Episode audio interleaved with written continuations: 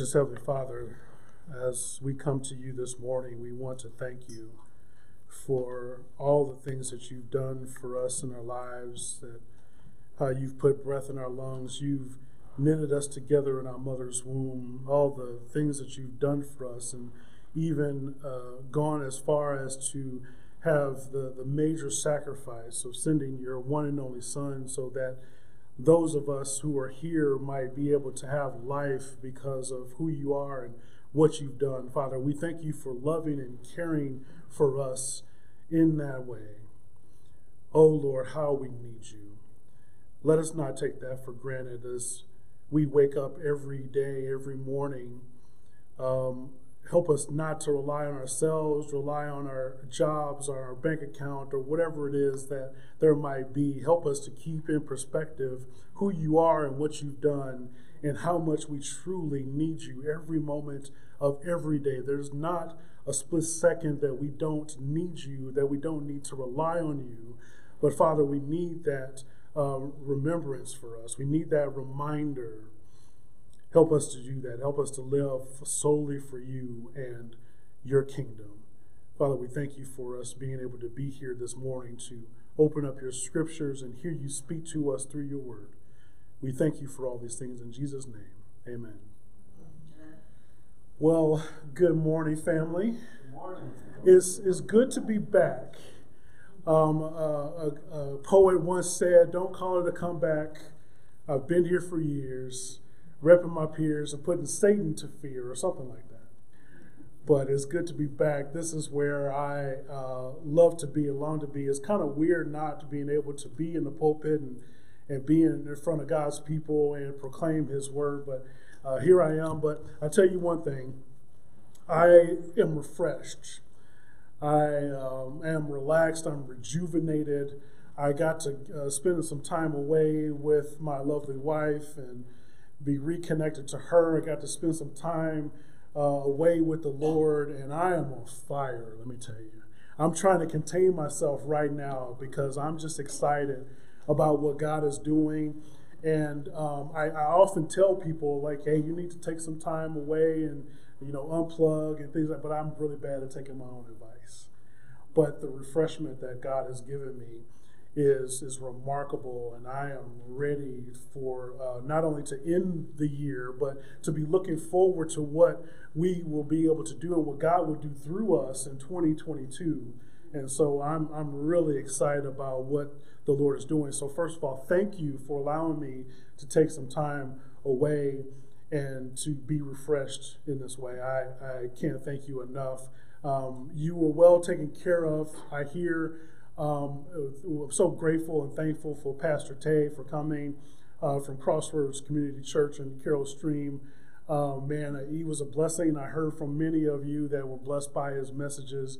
Um, even after being in a car accident last Saturday, he was able to be here. God covered him and sustained him, and he wanted to get here to, to be in the pulpit, and, and I am appreciative uh, for him for that and the way God used him while while while I was away. So it's always good to know that um, you know the people are being taken care of when when when we're away.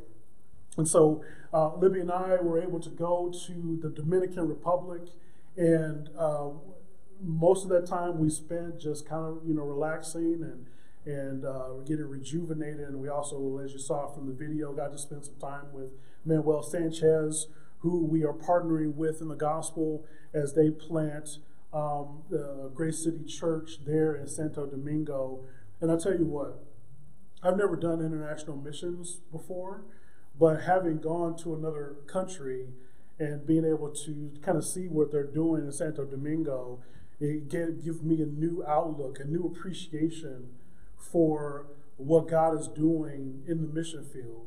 It gives me a new appreciation for what it takes for missionaries to uproot their families and go to another foreign land just so that Jesus' name would be proclaimed. And it's really interesting. And, and, and, I think I think conceptually we get it, but when you're there, it, it takes on a whole new thing for you. It's not like moving from Illinois to California. I mean, that might be, you know, a culture shock. but this is a whole new shebang. And I'm anxious for us to be able to go experience that together as we go and help him in or boots on the ground in Santo Domingo so that we can further the gospel.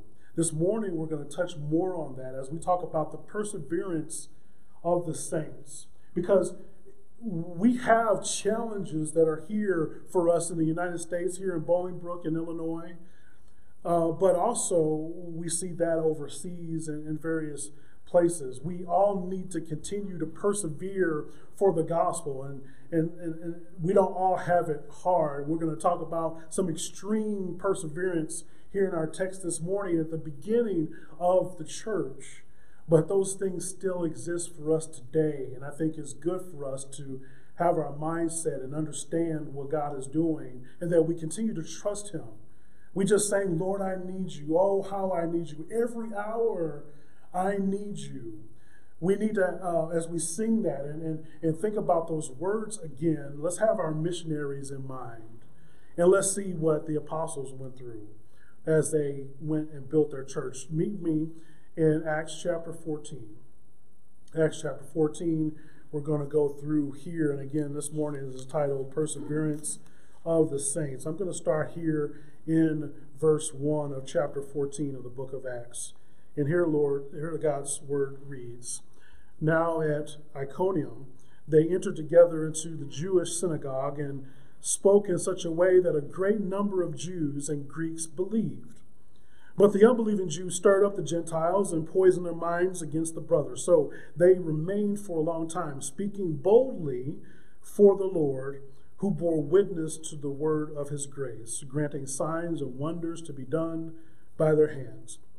But the people of the city were divided.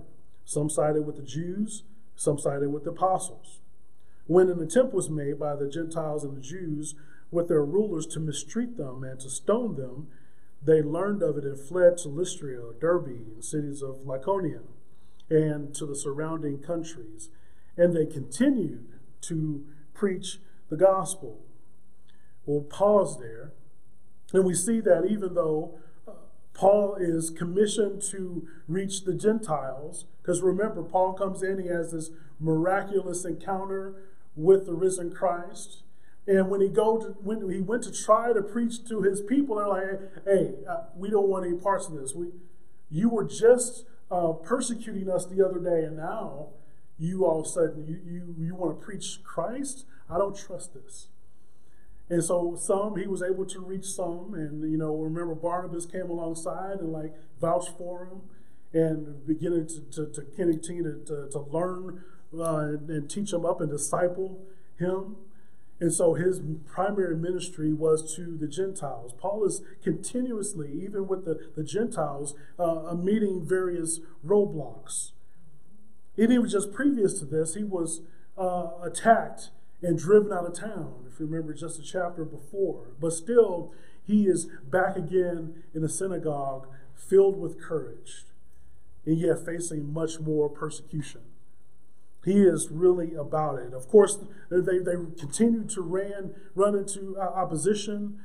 And when they reached this opposition, what the problem was that people had was uh, uh, the, the apostles talking about grace they, they heard the message, they were listening to it, and I'm like, what are, what are these guys talking about? This, this great stuff. They were upset by the good news that God extends his unmerited kindness to anyone who turns to him by placing their faith in Christ. They were upset about this. Like, well, this is not available for everybody. We're the chosen people. This is not for everybody else. It's interesting to me that the idea of grace either gives people uh, uh, some sense of relief or it makes them incredibly angry. People, even today, really don't like this message of grace. Most people believe in a works based righteousness and think that salvation depends on them being a good person. I know you've heard this. I hope I do a good enough that God will let me into heaven. I, hope uh, that by giving this money or by volunteering in these organizations, I'll get the more check marks. By, by sitting in my assigned seat in the pew, then at least I'll get some uh, you know participation trophy.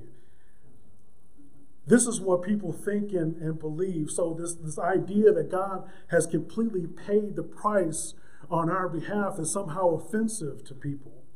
They believe that sinners aren't qualified to receive God's grace, but if, if that were a fact, nobody would. If you had to qualify yourself to receive this grace, we'll all fail. We will all be left out. There's, there's not enough good you can do in order to win your righteousness or be able to let be let into to heaven. That was the whole purpose. That's the whole point of why Jesus came. Because we can't do it ourselves. You can't be good enough. You can't satisfy all of the, the laws of God, all 613 of them. So, because of that, God sent us a Savior.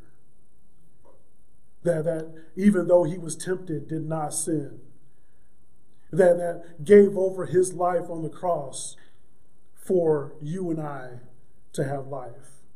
Romans 3 and 10 says, as it was written, no one is righteous, no, not one.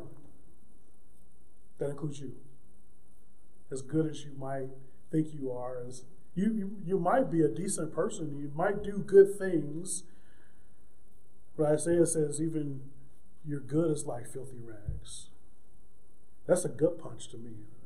Trying as much as I may, but it's still not good enough. That's why we had to have a perfect sacrifice, and his name is Jesus. And it's only because of the finished work of Jesus on the cross that sinful men and women can be forgiven, that they can be freed and transferred into the kingdom of God. That's why we come and we, we praise him with our words. We praise him through, through song and we, we praise him by opening up his scriptures and, and reading to get to know him more and better because of what he's done for us.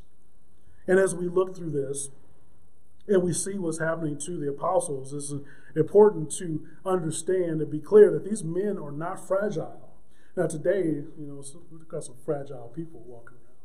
That there are you know some snowflakes that get affected by any and everything that happens in this world. But these guys they are not that.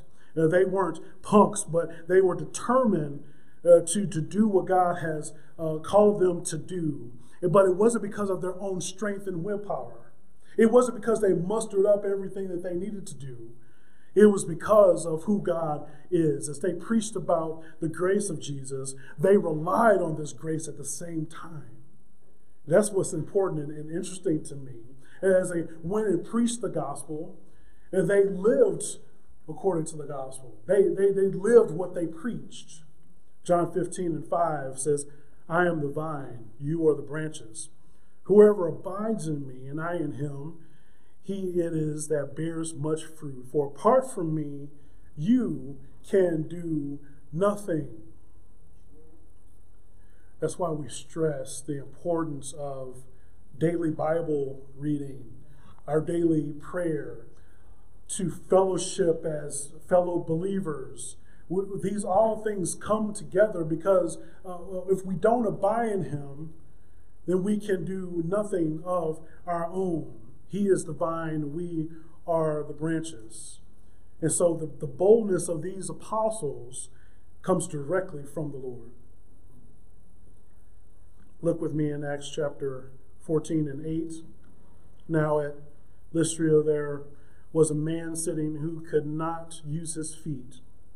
He was crippled from birth and had never walked. He listened to Paul speaking, and Paul looking intently at him and seeing that he had faith to be uh, made well, said in a loud voice, Stand up, right on your feet. And he sprang up and began walking. And when the crowd saw that Paul, what Paul had done, they lifted up their voices, saying in Lycaonian, uh, "The gods have come down to us in the likeness of men." Barnabas they called Zeus, Paul they called Hermes, because it was he was the chief speaker, and the priest of Zeus, whose temple was at the entrance of the city, brought oxen and gar- garland to the gates and wanted to offer sacrifices with the crowds. But when the apostles uh, Barnabas and Paul heard it, they tore their garments and rushed out into the crowd, crying out, Men, why are you doing these things? We are also men of like nature with you, and we bring you good news. That you should turn from these vain things to a living God who made the heavens and the earth and the sea and all that's in them. And in generations, he allowed all the nations to walk in their own ways, yet he did not leave himself without witness.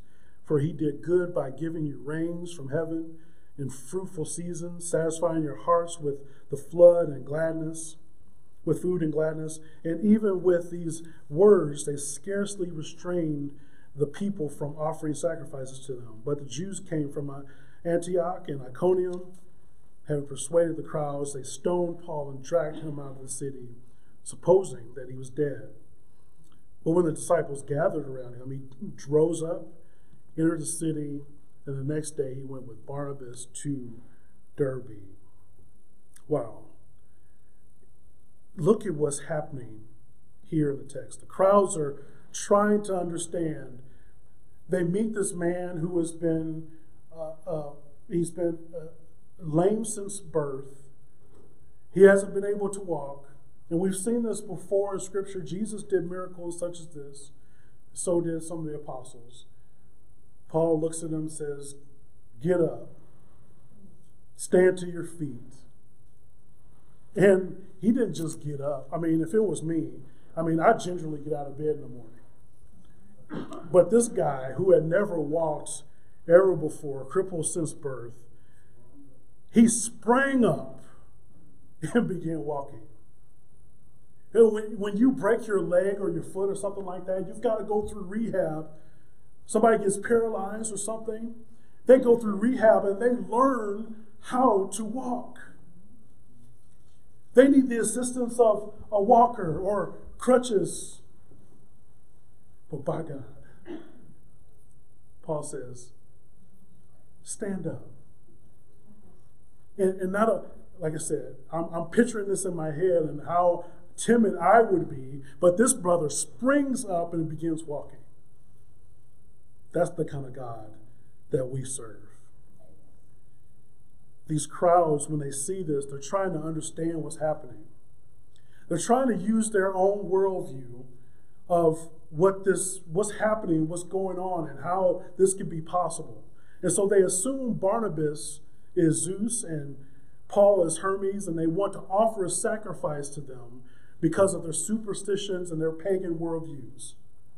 This is what we do today. We see something happening, we can't explain it, and so we, we put we read into things and we want to put our own worldview on it. And not just in the church. Uh, this we, we expect it to happen outside of the church, but it happens in the church as well. And this is what where the dangerous territory is. Because the world tries to explain things with their own worldview, and then we come along, oh, that, that sounds right, that sounds plausible, and we go along with the world we go along with, well, I, yeah, you're right, I can't explain it any other way. And so everybody else is saying these things, so they must be right. They must have it and, and, to be able to understand and explain what is going on. They had no other frame of reference for how to respond to this miracle they witnessed. And so, hey, yeah, these must be gods. They must be Zeus and Hermes. And so we're going to go and sacrifice to them. But unlike Herod, who you remember, who openly embraced being treated like a god, Paul and Barnabas, they hear about this and they rightly wanted to set the record straight. They provide a great example of what it looks like for, for us to point back to the true and living God. Hey, it's not us, it's not me. This is not what's going on here. They want to correct this worldview that is going on. And they take this opportunity to share the gospel.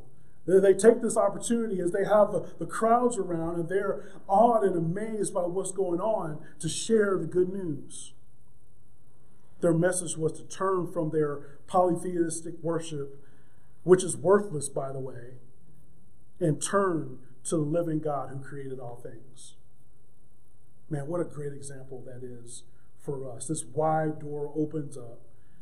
And they have these boneheaded responses as to what's happening. They're like, well, no, let me school you on it actually what's taking place. Let me tell you about the one true and living God. there are people who wrongly believe that you can be a Christian without theology. And this plainly doesn't make sense. The, the definition of theology is the study of the nature of religious belief. So, by definition, in order to be a Christian, we must have a relationship with Jesus, right? So that's the, the first tenet of this. In order to have a relationship, it requires that we spend time with Him and get to know Him, right? That's how you have a relationship. And, and how do we get to know Him? Primarily is through Jesus and through Scripture. John 1 and 1, you should know this. In the beginning was the Word, and the Word was with God, and the Word was God. When we study Scripture, we are doing theology. That's what we're doing the, the study of God. Paul argues when, when they're going down the wrong path and they, they try to uh, have these sacrifices, Paul uh, sets them straight by using natural theology when he speaks to the pagans. He describes how God has uh, revealed himself in creation. Psalm 19 and 1 says, The heavens declare the glory of God, and the sky above proclaims his handiwork. We have uh, things all around us that are, are the ways that, that God is revealing himself to us in the natural. And, and Paul takes that to explain what is going on and what is happening. So to set the record straight. And I know you believe all these things, but hear who, who's God, who God is and what he's done for us. Let's go back to verse 19. The Jews came from Antioch and Iconium, and having persuaded the crowds, they stoned Paul and dragged him out of the city, supposing that he was dead. But when the disciples gathered around him, he rose up and entered the city, and the next day he went on with Barnabas to Derbe. They had preached the gospel to that city and had made many disciples. They returned to Lystra and to Iconium and to Antioch strengthening the souls of the disciples, encouraging them to continue in the faith, and saying that through many tribulations we must enter the kingdom of God. And when they had appointed elders for them in every church, with prayer and fasting, they committed them to the Lord to whom they had believed. So Paul got beaten so bad, they thought he was dead. They, they stoned him so much that they left him. And the disciples saw what happened and went over, and they thought that he was, he was dead as well. However, he got up and he continued his mission elsewhere. Can you believe this? It, it, beaten to a pulp. And he gets up and continues to do the thing that he was beaten for. I don't know about you, but I'm personally convicted by this this, this hits deeply in my soul to see this take place here in Scripture. When I look at somebody like the Apostle Paul, who was a vile persecutor of the church, the, the Lord pours out his mercy on him, and there wasn't anything that Paul wouldn't do for the sake of the gospel. That's how much he'd been changed. Now, it's one thing to go from, from Saul, who the persecutor of the church, and, and he encounters the risen Christ, and then he goes and, and just on fire for the Lord, that transformation by itself is remarkable. But at every turn, everything that Paul is doing, he gets beat down, he gets obstructed, he gets back up. He gets back up to continue to do what he's been beaten for. And I've got to ask myself, what am I willing to do? I'm, t- I'm just talking to myself here this morning. Uh, what am I willing to endure? For the sake of the gospel. I got testimony after testimony of what God has done for me in my life, what God has done for my family. It's more than I could ever ask, dream, or think. But I got to still ask myself, what am I willing to do? What am I willing to endure? When I'm talking to somebody and the Lord opens the door for me to share the gospel, I got to admit to you, I have this, this mental warfare that goes on sometimes. I go, man, I don't know if I got time to talk to this man. I don't know if I want to get into this conversation. What if they ask me some, some deep theological questions? What if they get mad and this becomes an argument or, or they want to fight me or something? I, I struggle with this. I'm going to be honest with you. And best as I could, can I, I try to be obedient and I, I walk through that open door, but I'm not 10 for 10. Sometimes I don't. But I, it's not even because of the fear of what Paul goes through. It's, it's simply because of being uncomfortable. It, it's simply because of, uh, you know, I'm, I'm busy or whatever it is. But nothing like what Paul here is showing us an example of. The reality is, the worst thing that would take place for any of us is a little bit of uncomfortableness when it comes to sharing the gospel. When it talks, when we're talking about Jesus Christ. Now, a little bit of uncomfortableness. We're talking about a five or ten minute conversation. That's what we're worried about. Let me put it in perspective. When God opens a door for us to share the gospel with somebody, we're afraid of being uncomfortable for five minutes. To talk about the greatest thing that's happened for us in our lives. Five minutes. To talk about the good news and what Jesus Christ has done for us on our behalf. While Libby and I were in Santo Domingo, it really hit how huge it is to pick up your family and to move to another country. Uh, when we got to Santo Domingo, we were hungry. It was lunchtime, and so we wanted to grab you know a bite to eat, and we saw this pizza place. Uh, so we go into the pizza place, and they don't speak a lick of English. I mean, of course, they, I mean, we should have known that. But we figured, hey, a lot of people here, and we were in Punta Cana, but you know, a lot of them spoke good English, so we figured, hey, maybe we'll run into somebody else that can help us out when we get there. So, but this lady in the front, she's like, no English, and so she helped us to understand that in order to be seated, we need to show our vaccination records. And so she's like, yeah, she was saying something. I'm like, I don't, I don't, know what she was saying, but she was doing this. I'm like, vaccinations? Like, yes. She's like, where's your card? we didn't have it on us.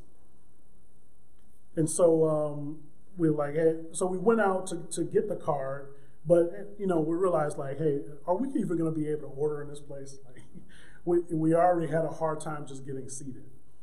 Are we going to be able to order? So we happened to park next to a, a Burger King figured that would be a better option for us to go um, because uh, hey, we can read that. We can say Burger King, right? It's a it's a lot easier for us to say uh, número cuatro por favor con uh, papas fritas, diet Pepsi. That was a lot easier than trying to figure out anything else. It's one thing to move to a, another city or state, and we've all done that, and most of us have done that. But we may uh, not know anyone in the town when we go to. But it takes it doesn't take very long for us to meet somebody and, and find some common ground and be able to get to know them and do life with them. But moving to a whole nother country with a whole different language is something altogether different. And this is why missions is so important, why we need to be thinking about our missionaries, be praying for them. This brother Paul is he's going to share the gospel. He's, he's doing so at, at all cost. He's going uh, beat down after beat down, but he gets up every time to continue to proclaim the name of Jesus. None of this is going to be a roadblock. When we were there with Manuel and the, the pastoral team, you know, some, hey, we've got cultural barriers and uh, language barriers and all these other kind of things that are going on. But what's more important is that these people know the name of Jesus. That their lives can be transformed like ours has been. That's what matters the most. So again, we sit here in Bolingbrook and we don't want to be uncomfortable for five minutes, but the Sanchez family uprooted and moved their entire family to a whole different country for the sake of the gospel. That's not, I mean, they have to deal with some challenges, but I don't think it's even what like Paul and Barnabas are dealing with, where they're facing uh, persecution in such a way that they are being thrown in jail or being beaten or anything like that. So, just like I'm asking myself, I got to ask you too. What about you? What are you willing to endure for the sake of the gospel? Being a disciple of Jesus is challenging and it's going to involve numerous burdens. And, not all of us are going to experience the same kinds of problems or the same level of persecution, but we all live in a community of Christ. And, and because we live in this community, we need to be encouraging one another. We're here in this community to strengthen one another so that we can continue on. So that when I'm up and somebody's down, I can go help them and vice versa, right? Look again with me in verse 23 and we'll close. You know, as they're doing this and making disciples, says, when they appointed elders for them in every church with prayer and fasting, they committed them to the Lord in whom they had believed. This form of church government or polity calls for a plurality of elders, as we see in the example here in the early church. Elders um, can be used together with, we, we see the term bishop or we use the term pastor. Um, these are all synonymous together. 1 Timothy 3 and 1 says, The saying is trustworthy. Anyone expires to the office of overseer is a, another term that we see. He desires a noble task. So the way that we see this, this single pastor or elder in our churches these days is not the design or the example that we see in Scripture.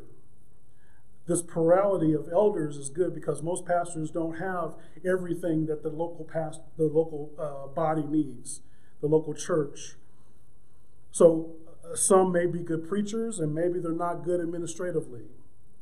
Uh, others may be good administrative, administratively, but they're not gifted when it comes to dealing pe- with people relationally. So, because of that, and teaching gifts and things of that nature, uh, the, the church is designed to have multiple pastors, elders, in order to shore up some of those weaknesses so that the body can have all the things that they need.